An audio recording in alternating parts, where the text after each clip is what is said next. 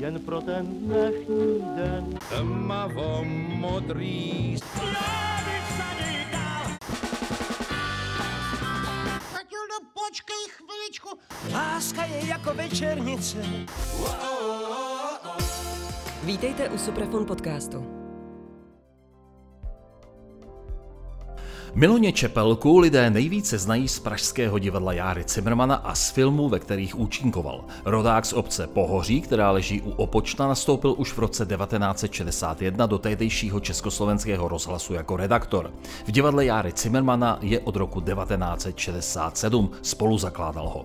Je autorem několika televizních a rozhlasových her, pohádek, písňových textů, knih i básnických sbírek.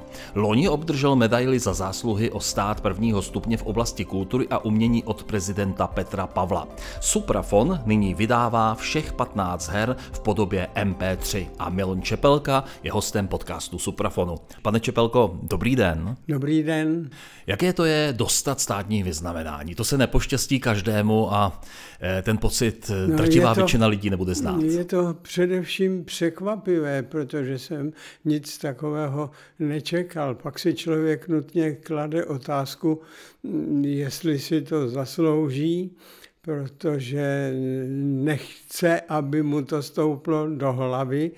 A pak se najednou na něj snese taková smršť všelijakých rozhovorů, třeba i tenhle, ale tenhle je už zaplať mambu asi poslední. Já jsem si říkal, no tím, že jsem dostal medaily, nestal jsem se rozhodně lepším a doufám, že ani horším, tak proč najednou ta smršť, ale je to dvojsečné, takže za prvé je člověk rád a, a za druhé eh, nerad, že musí pořád dolovat ze sebe nějaká moudra. Já teď nebudu chtít žádné moudro, ale spíš by, mě, spíš by mě zajímalo, jak to vypadá, když eh, se dozvíte, že dostanete medaily. Jakým způsobem se to tomu mm, člověku, tomu laureátovi dalo vědět ve vašem případě? V mém případě mě někdo volal z prezidentské kanceláře a já jsem, protože ten svůj mobil obhospodařuji úsporně, tak jsem reagoval až za nějaký čas a ozval jsem se na to číslo a dovolal jsem se do Ameriky, kde zrovna pan Perenický, jenž to byl, eh, dlel s panem prezidentem. Takže mě řekl, o co jde a že dostanu dopis a e, mezi tím se vrátil do Prahy a zavolali jsme si. No a já jsem byl nejdřív ve velkých rozpacích, protože zrovna jako na potvoru, jak se říká, jsem měl v ten den e, zasazovat na svou vlastní paměť e, strom v mém rodném pohoří. A tak jsem se nejdřív tak jako trochu zabránil, že mám tohle už od léta eh, smlouvěné, ale pak jsem pochopil, že hrad je přednější než, než pohoří a tak jsem to prostě přijal a v pohoří jsem to odložil o den, takže jsem eh, toho měl plný brejle, jak se říká, za ty dva dny. Jak eh, to vaše vyznamenání přijal kolektiv herců divadla Járy Cimrmana? S překvapením a s pochopením. Gratulovali mě do co jiného, přece mě nebudou e, za to nadávat. Přece vás nebudou linčovat. Mimochodem, vy asi nejste první, předpokládám, že pan Zdeněk Svěrák pan už Zdeněk nějaké Svěrák vyznamenání státní má. Vláďou Smoljakem mm-hmm. dostali už jakési vyznamenání, nevím, jak přesně se jmenovalo, od Václava Havla, ano, dávno. Mm-hmm. Takže vy jste třetí v divadle. Já jsem třetí. Vy jste v 61. roce, jak už jsem říkal v úvodu, nastoupil do Československého rozhlasu jako začátečník, jako no. redaktor. No. Eh, jaká byla tenkrát atmosféra v Československém rozhlasu? Ale hm, já jsem nastupoval do armádní redakce, čemuž jsem se velmi divil, že jsem na to kýv, ale já jsem tak strašně chtěl už utéct z té kantořiny, protože jsem učil na základní škole na druhém stupni a zkrátka nesedělo mi to, protože jsem pořád toužil spíš po té kultuře a po literatuře. A když tenkrát jsem spolupracoval s redakcí časopisu Plamen, což byl literární měsíčník Svazu spisovatelů. A když mi tam řekli, že odchází nebo že odešel Karel Šiktanc, jehož jsem znal jako tenkrát mladého českého básníka, no tak jsem si řekl, no tak když to zvládl Šiktanc a byl tam několik let a dokonce jsem ho poslouchával, on tam měl takovou relaci od srdce k srdci, takové promluvy, mm, řekněme, plné plné pochopení pro vojáky a plné, plné pochopení pro jejich rodiny. No, tak e, jsem na to kývl, když mi řekli, že tam to místo je. No a tím pádem jsem se vlastně dostal do takového pěkného kolektivu mála lidí. Tam byl šéf, to byl voják z povolání, paní sekretářka a Jirka Šebánek, který byl o šest let starší a z něhož se vyklubal můj skvělý kolega, kolega, který mě vlastně zaučoval, dá se říct. A po asi po dvou letech, když jsem se dozvěděl, že tam máme ještě jedno plánované takzvané systematizované místo redaktorské, tak jsem zavolal nebo napsal Zdeňku Svěrákovi, s nímž jsem byl spolužák z vysoké školy, a byli jsme velcí kamarádi, i na svatbě jsem mu byl za svědka. a, a aby šel k nám, že tam je místo, že ho k sobě lákám. A on nechtěl nejdřív, ale pak si dal říct a myslím, že dodnes nelitoval tak tam bylo to podhoubí vzniku divadla tam to, Járy tam Cimrmana. to všecko vzniklo, no a to už každý ví. Ale já jenom ještě se vrátím eh, k části vaší odpovědi. Vy jste řekl, že jste chtěl utéct z toho, z eh, od toho řemesla, od té ano. kantořiny. Někdy v budoucnu, jakkoliv, vrátil jste se k ní ještě někdy? Ne, už nikdy. Nikdy ne. jste už nepřednášel, ne, neučil ne. nic takového? Ne, aspoň si to nepamatuju. A rozhodně neoficiálně. Vzpomínáte si na ten moment, kdy někdo řekl, e, založíme divadlo? To si vzpomínám, to přišel Kašebánek ze své nedělní procházky po Malé straně, kde zavítal na baráčnickou rychtu, zjistil, že tam je nejen hospoda, ale i divadelní sál a baráčníci, že divadlo hrajou, tak přišel s takovou okřídlenou větou, když můžou baráčníci, proč ne my, pojďte, založíme divadlo tak my jsme řekli, tak dobře, a co v něm, kdo v něm bude hrát? No my, pravil Jirka. A kdo napíše to, co se bude hrát? No taky my, řekl Jirka. A my jsme na to kejbli, protože jsme byli mladí, hraví a blázniví. Když už takhle hezky vzpomínáte, mohli jste třeba připomenout, kdy přišel na svět v úvozovkách Jára Zimmerman? No, on přišel na svět nejprve jako náš současník, jako autor nafukovací, nafuc, no, pardon, nafukovacích soch v jakémsi stanu, taky nafukovacím, myslím. No a potom teprve během, během práce na repertoáru, když jsme to začali brát vážně, opravdu, a, a když e, nás honila Helena Filipová, což byla rozhlasová režisérka a e, já říkám notorická zakladačka malých divadel, protože ona stála už předtím u zrodu divadla na Zábradlí a divadla Semafor, e, tak pak jsme teprve začali zcela vážně přemítat, co kdo napíšem.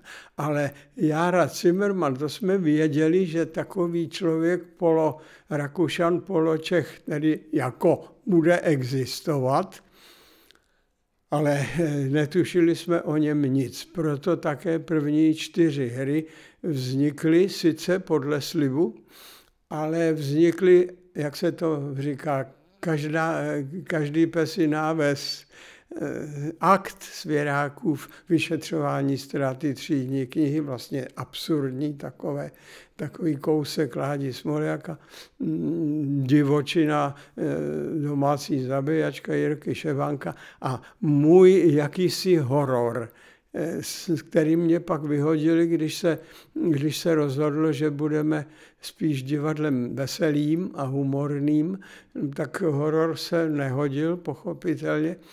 A tím pádem ta čtvrtá hra někde leží u, u mě v jakési krabici a, a už nečeká ani na své objevení. Eh, mimochodem, jak se jmenuje ta čtvrtá Nevím, hra? Nevíte? nevím, já jsem to všechno vytěsnil, protože když to nezaznamenalo úspěch v očích kolegů, tak eh, jsem asi měl trošku stek a trochu by to bylo líto. Pak jsem se s tím smířil a řekl si, už se na to nikdy radši nepodíváš, možná, že je to blbý, možná naopak a kdyby to bylo dobrý a teď to tam leželo, tak by mě to bylo líto. A kdyby to bylo blbý, no tak bych se zase styděl, že to vyhrabávám. Skončily tenkrát i veškeré vaše snahy napsat pro divadlo Járy Cibermana nějakou hru? Tím skončili, ano, protože jsem si uvědomil, že co neumím, o to se pokoušet nemám. A já jsem neuměl napsat eh, veselou mm, jednoaktovou hru. Ono to vypadá podle těch her i podle těch historek kolem divadla Járy Cimrmana, že vy jste taková veselá partička, vždycky byli. Zajímalo by mě, jestli to tak opravdu bylo. Ale A nebo jestli jste prožívali i smutné okamžiky. No tak smutné okamžiky přišly až po letech, když eh, nám začali kamarádi odcházet. Ale samozřejmě, že se v každé dobré rodině občas objeví nějaký spor a ten se musí řešit nebo, nebo se neřeší dobře. Ale my jsme si nějak velmi brzy uvědomili, že jsme firma a firma, že má držet pohromadě a takové ty vedlejší okolostojíčnosti a, a žabomyší spory, eh, že je dobře pominout nebo se z nich nějak poučit a, a, a nechat je být. Eh, Vy jste se eh, dokázali prací v divadle živit v nějakém čase? No, přiživovat, uh-huh. protože nejdřív, nejdřív jsme brali 40 korun za představení. Pravda, byly to jiné peníze tenkrát v roce 67, že jo. Ale eh, pak, eh, pak jsme hráli a hráli jsme dvakrát, dvakrát týdně, všeho všudy to, co jsme tam dostali za naši, náš výkon, tak to jsme tam většinou hned propili ve víně a šlo to. Jenomže pak přišly společenské události, historické události, to znamená vstup takzvaných zpřátelených armád a všecko následující. Takže pak jsme museli z rozhlasu odejít, neboť jsme věděli, že bychom byli odejíti, tudíž jsme předešli vyhazovu, odešli jsme na takzvanou volnou nohu a pak už nám byla každá koruna dobrá. E, takže ano, přiživovali jsme se a živili jsme se až, řeknu, já si myslím, že až po, po listopadu 1989 se dá říct, že jsme se v tomto smyslu zprofesionalizovali. Říkám v tomto smyslu, protože i když samozřejmě nějaká herecká zkušenost eh, nám byla umožněna, tak přece jenom studovaní herci nejsme, tudíž nejsme herci, jenom hrajeme. No, podle nic, mého. Nicméně vám se stalo i vašim kolegům samozřejmě, a teď v to nepočítám pány Sferáka a Svoliaka, tam mám pocit, že byli trošičku dál v tom no, herectví. Tako, no, to bylo proto, že, hmm. oni, že oni prostě eh, odešli na Barandov jako scénáristé a tím pádem si už do svého prvního filmu napsali, napsali role pro sebe, ale i pro nás, pravda. Jenomže oni u toho zůstali profesionálně, psali dál a psali už pak nejen eh, pro film, ale i, i pro divadlo zcela zákonitě spolu a, a zcela mm, plánovaně už eh, jaksi, mm, abych tak řekl, sou, soustředěně a věděli o Cimmermanovi mnohem víc, protože mu přiřadili určitý charakter, byl zasazen do určité doby, to pravda už dřív, do toho Rakouska, Uherska, Ale no zkrátka věnovali se tomu mnohem víc než my ostatní. Ta otázka, kterou jsem začal pokládat před Už chvíličkou. je pryč, že jo, já jsem ne, utek. pamatuju si, pamatuju si, nebojte se. Eh, Chtěl jsem se zeptat, jak vám bylo? Byl, byl jste třeba nervózní ve chvíli, kdy vám řekli, budete obsazen do tohohle filmu, protože film to už je něco, tam už se to nervózní. zaznamená a Ano, byl jsem velmi nervózní a mrzí mě dodnes, že mě tenkrát nikdo neřekl, že když eh, mluvím a hraju, takže se nesmím dívat do kamery, že musím důsledně koukat jinam. Protože když jsem běhal po těch schodech Jáchyme, hoď ho do stroje, tak jsem asi párkrát bliknul někam, kam jsem neměl, dostal jsem vynadáno, čímž mě velmi rozladili a zjistil jsem, že mě to filmování ale set sakra vůbec nebaví. A to, to zůstalo. Pane Čepel, Ono se taky hodně jenom čeká pořád a, a, a pořád se to opakuje a vy máte pocit, že když jste to dělal poprvé, takže to bylo nejlepší. Ten pocit nemá režisér ani kameraman, to je složité. Je to zvláštní profese, hrát před kamerou. Není mi to vlastní. pane Čepelko, eh, podle jakého klíče se rozdělovaly role pro hry, které přinesli pánové Svěrák a Smoljak? A to byste se měl zeptat jich, protože já to dost dobře nevím. Nevím. Eh, První akt, to, to jsme chtěli, nebo chtělo se, aby tam hrál i Karel Velebný, jenž byl tenkrát jako jazzman eh, hlavní součástí třetí části programu, neboť my jsme po představení vždycky uváděli jazzový koncert, který on obstarával se svou skupinou S plus HQ. A, a on hrál a já jsem tím pádem třeba v té první hře, v tom prvním představení byl jenom v semináři takovým tím úředníkem, tajemníkem naší společnosti pro rehabilitaci osobnosti a díla Jary Zimmerman a roli jsem neměl. A mm, pak jsem dostal němou roli ve vyšetřování ztráty třídní knihy, což bylo ovšem takřka současně, čili zase jsem vlastně neměl co hrát. A pak teprve, když, když se Karel Velebný rozbil při automobilové nehodě eh, a já jsem mezi tím byl obsazen do eh, role takové frivolní paničky paní Libuš do Šebankovy domácí zabíjačky, což byla poměrně velká role, tak za prvé kluci viděli, že jsem si s tím nějak eh, snad ucházejícím způsobem poradil a za druhé, když se ten Kája rozbil, jak jsem řekl, tak Helena eh, rozhodla, že převezmu jeho roli v tom aktu, tu matku, matku Žílovou a, a že ji budu hrát. No a pak mě už zůstaly, možná tohle byla předehra, že jsem často dostával role ženské, ale nejen ženské, protože u v hospodě na Mítince jsem byl falešným hrabětem Cepelínem a, a, a pak kluci zjistili, že mě to herectví baví, protože já jsem kdysi s tím koketoval na gymnáziu, že bych něco takového mohl dělat, ale moudří rodiče a moudří kantoři mi to rozmluvili, což bylo dobře, abych se býval nedostal a tím pádem by nebylo ani to, co dnes je. Divadlo Járy Cimrmana vždycky nemělo v téhle zemi na ruších usláno a teď nemluvím o divácích, ale o těch, kteří rozhodovali o bytí či nebytí divadel. Měl jste někdy chuť to divadlo opustit? Ne, v zásadě ne. Teď koluje, tuhle se mě někdo ptal, že když začaly mobily, a Láďa Smoljak říkal, každý musíme mít mobil, tak já jsem ho nechtěl, takže jsem se rozčílil a, a říkal jsem, a to já radši z, kašlu na divadlo, já prostě ten mobil nechci.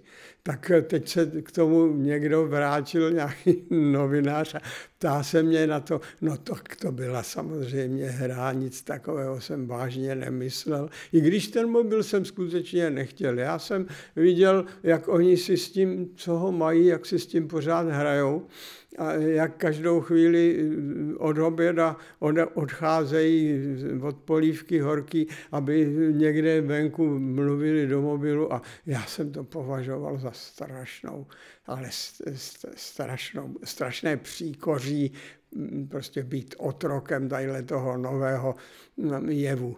A samozřejmě čas zpracoval, takže už ho taky mám, ale snažím se, aby mi nevelel, a e, používám ho jenom, když já chci. Eh, Suprafon, eh, v jehož místnosti teď sedíme a točíme podcast Suprafonu pro posluchače, jeho hostem je pan Milon Čepelka, tak Suprafon vydává všech 15 her ve formátu MP3. Všech 15 her divadla Járy Cimrmana. A víte, to mě překvapilo, protože o tom se u nás v divadle vůbec nemluvilo, nebo jsem u toho nebyl, takže pro mě to je překvapení a jsem samozřejmě rád. Hlavně jim to řekněte kolegům, aby věděli, co se děje teďka Dobře. momentálně na Suprafonu. Ale tak já je možná, vás... že Zdeněk to chtěl jako překvapení a zcela plánovitě nám to neřekl. To já nevím, ale zeptám se ho nejdřív a pak to buď prásknu nebo zatajím ještě na těch pár týdnů možná nebo kolik. Se, možná se po vás bude chtít další herecký výkon, abyste se tvářil, že jste překvapen, když vám to, to s radostí pan Svěrák řekne. Nicméně, je to 15 her, které Aha. má v repertoáru Čili divadlo všech, ano. Járy Cimrmana, čili všechny. Řekněte mi, jednoduchá otázka, kterou máte nejraději a kterou nemusíte? Nemusím Afriku, to nemusím vůbec. Nemusím dobytí severního pólu a to z toho důvodu, že když jsem v ní hrál a pak mě postihl infarkt, ne i když ještě před infarktem, když jsem v ní hrál, tak jsem vždycky odcházel úplně mokrý, neboť eh, kostýmy mm, opravdu odpovídali mm, při, eh, odpovídali prostředí, v kterém se hra odehrává, to je samá vlna, e, samý tlustý látky.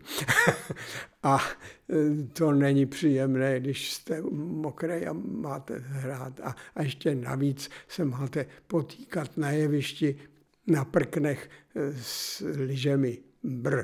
No, to, to ne, to nemám rád.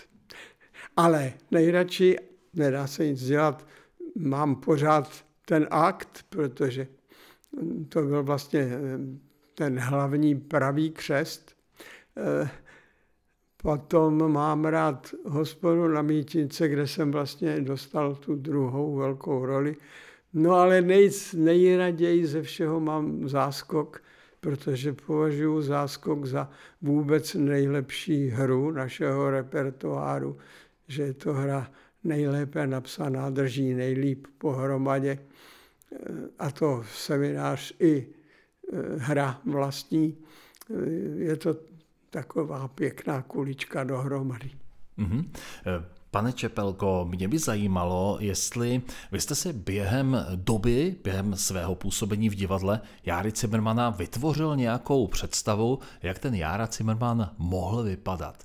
Vypadá pro vás nějak ten Jára Zimmerman? My televizní diváci jsme dostali nějaké nápovědy, spojujeme ho se Zdeňkem Svěrákem, asi nejčastěji. Nicméně, co vy jako přímý účastník? Nevím. Já se přiznám, že mě to je úplně jedno, jak vypadá.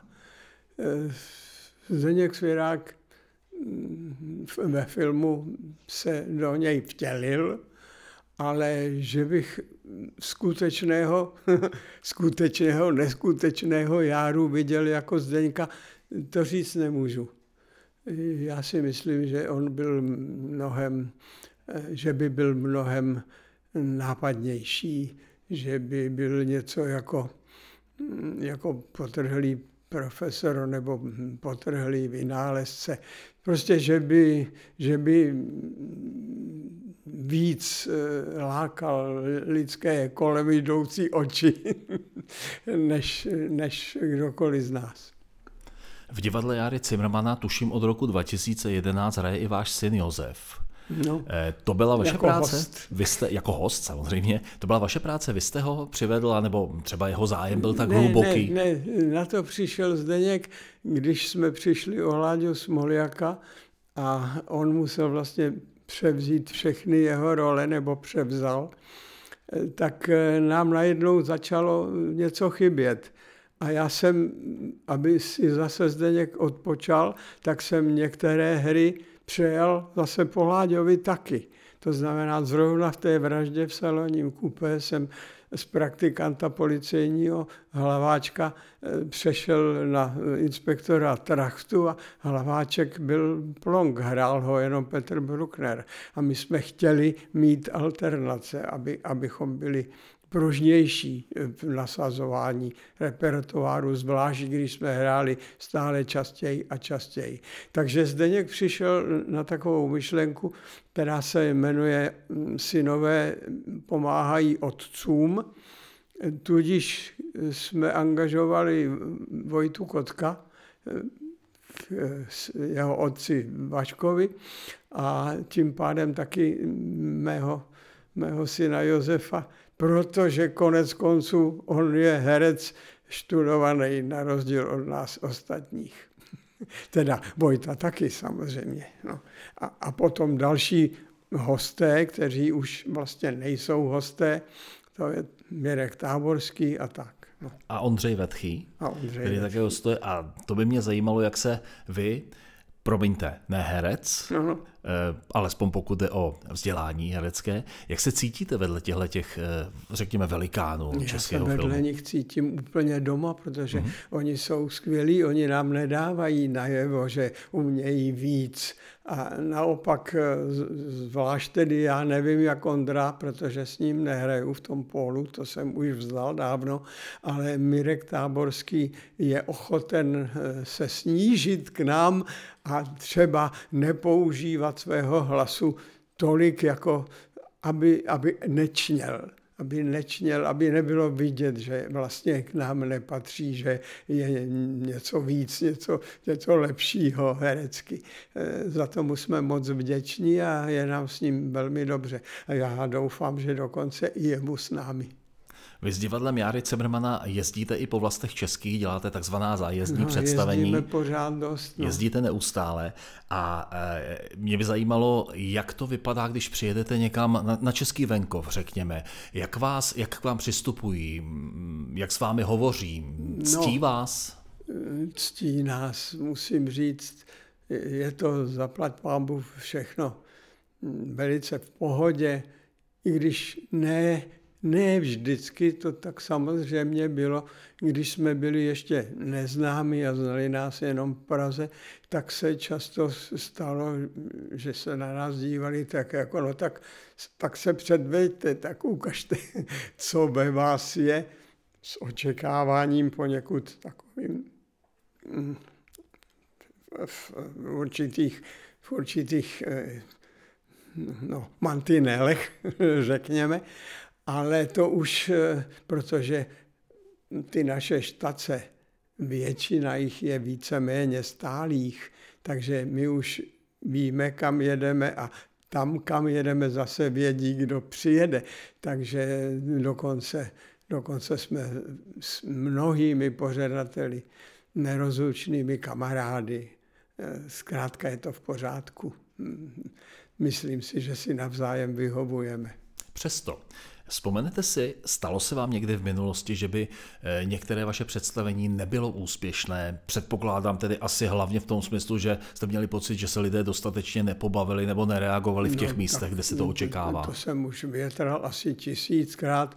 Neúspěšné představení bylo, když jsme hráli hospodu na Mítince eh, v jednou ve Františkových lázních. Byli jsme tam poprvé, eh, diváci přišli většinou lázeňští hosté, a to většinou z východního Slovenska, kteří nevěděli samozřejmě vůbec, o co jde a mm, tudíž jim velmi nevoněl eh, náš seminář s přednáškami, kvázi odbornými a pak eh, dokonce Zdeněk Svěrák to používá velmi často, že když začal zpívat svoji árii Tuláka, eh, úvodní árii v hospodě, takže se ze předu z lavice divácké ozvalo a ani zpívat neumějí.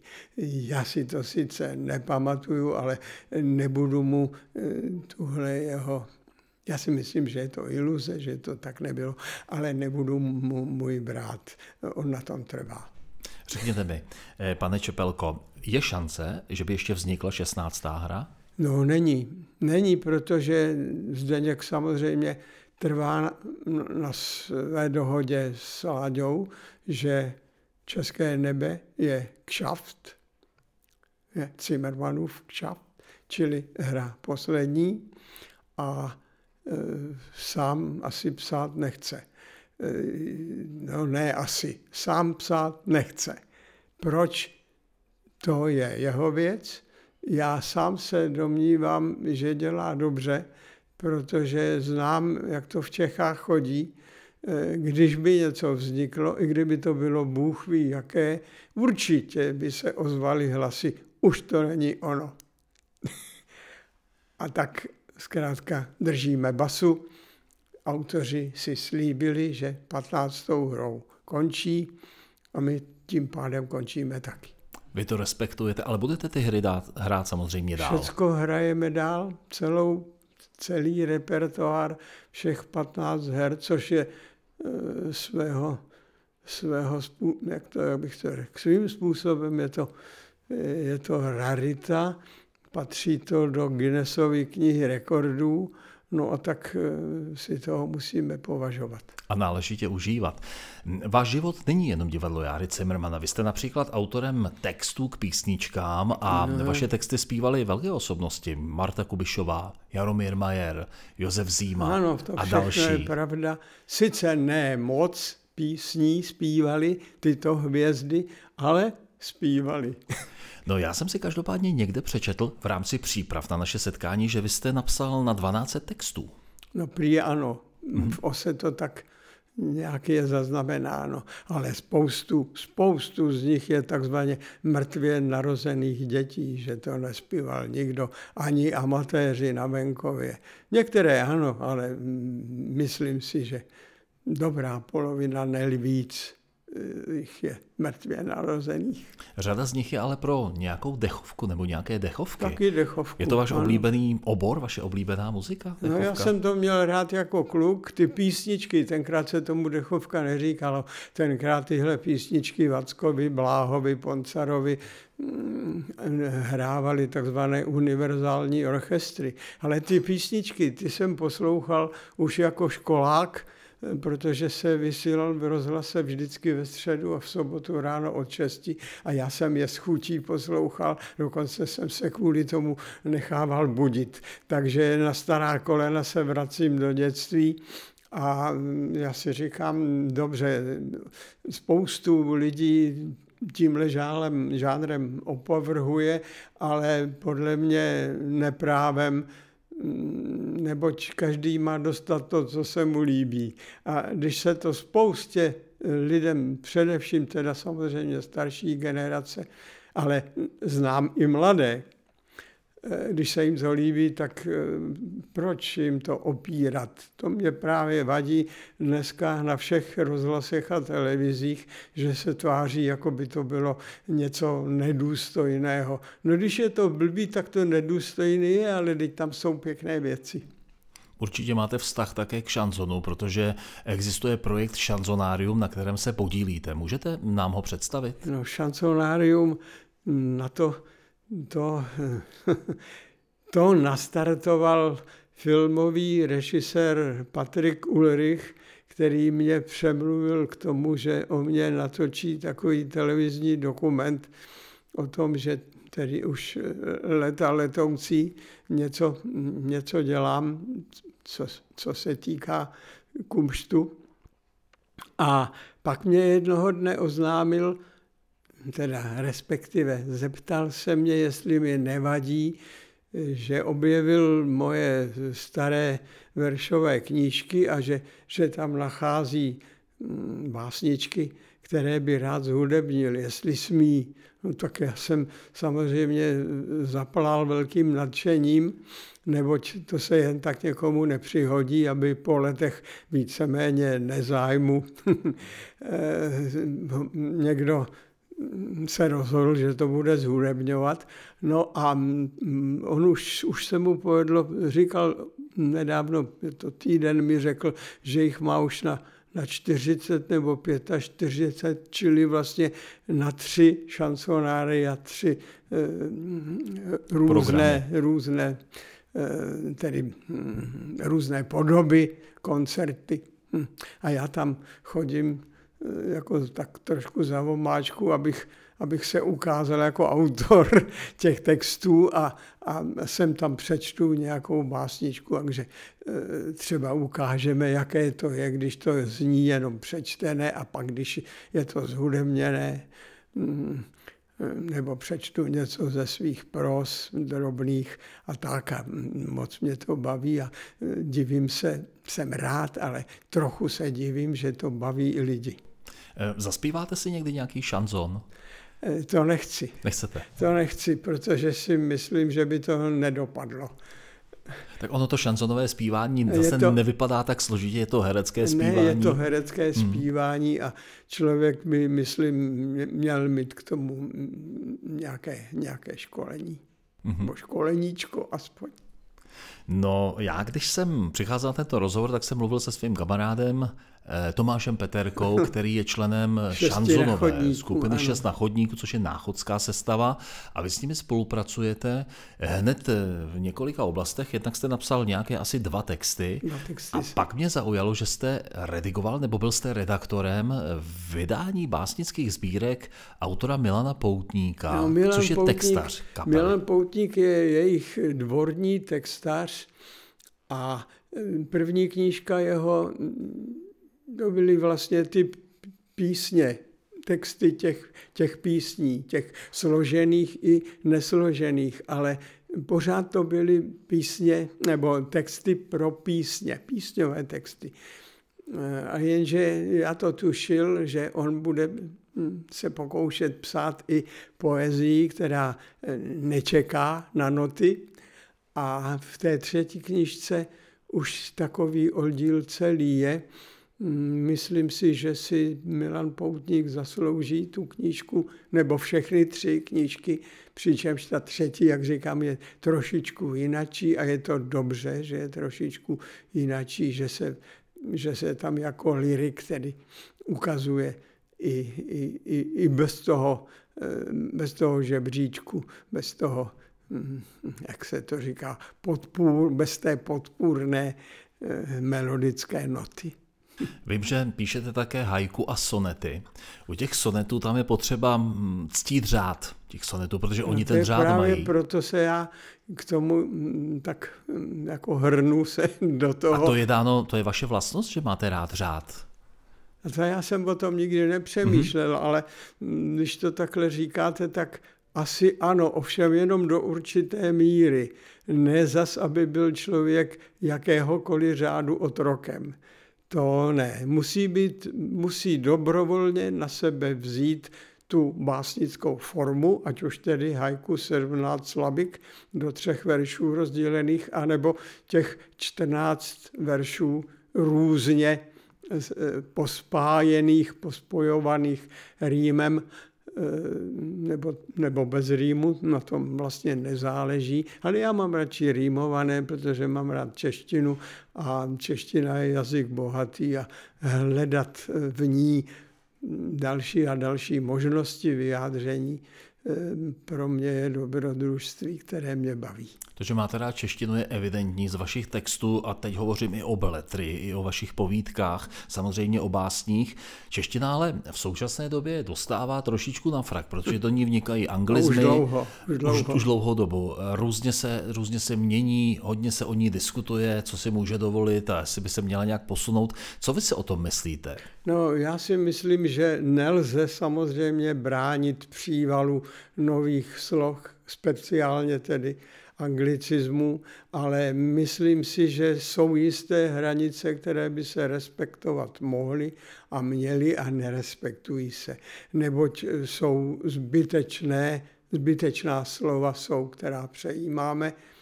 A e, tak jako dřív se hledali české ekvivalenty k cizím slovům, tak se dnes ani nesnaží hledat. A myslím si, že by se hledat přece jenom měli. Slovo rozhlas hm, hm, je české. Mm-hmm. A přesto je to rádio. Že? Mm-hmm. A samozřejmě spousta dalších. Milon Čepelka byl hostem podcastu Suprafonu. Pane Čepelko, moc krát děkuji, hodně zdraví, děkuju, ať děkuju. se vám daří.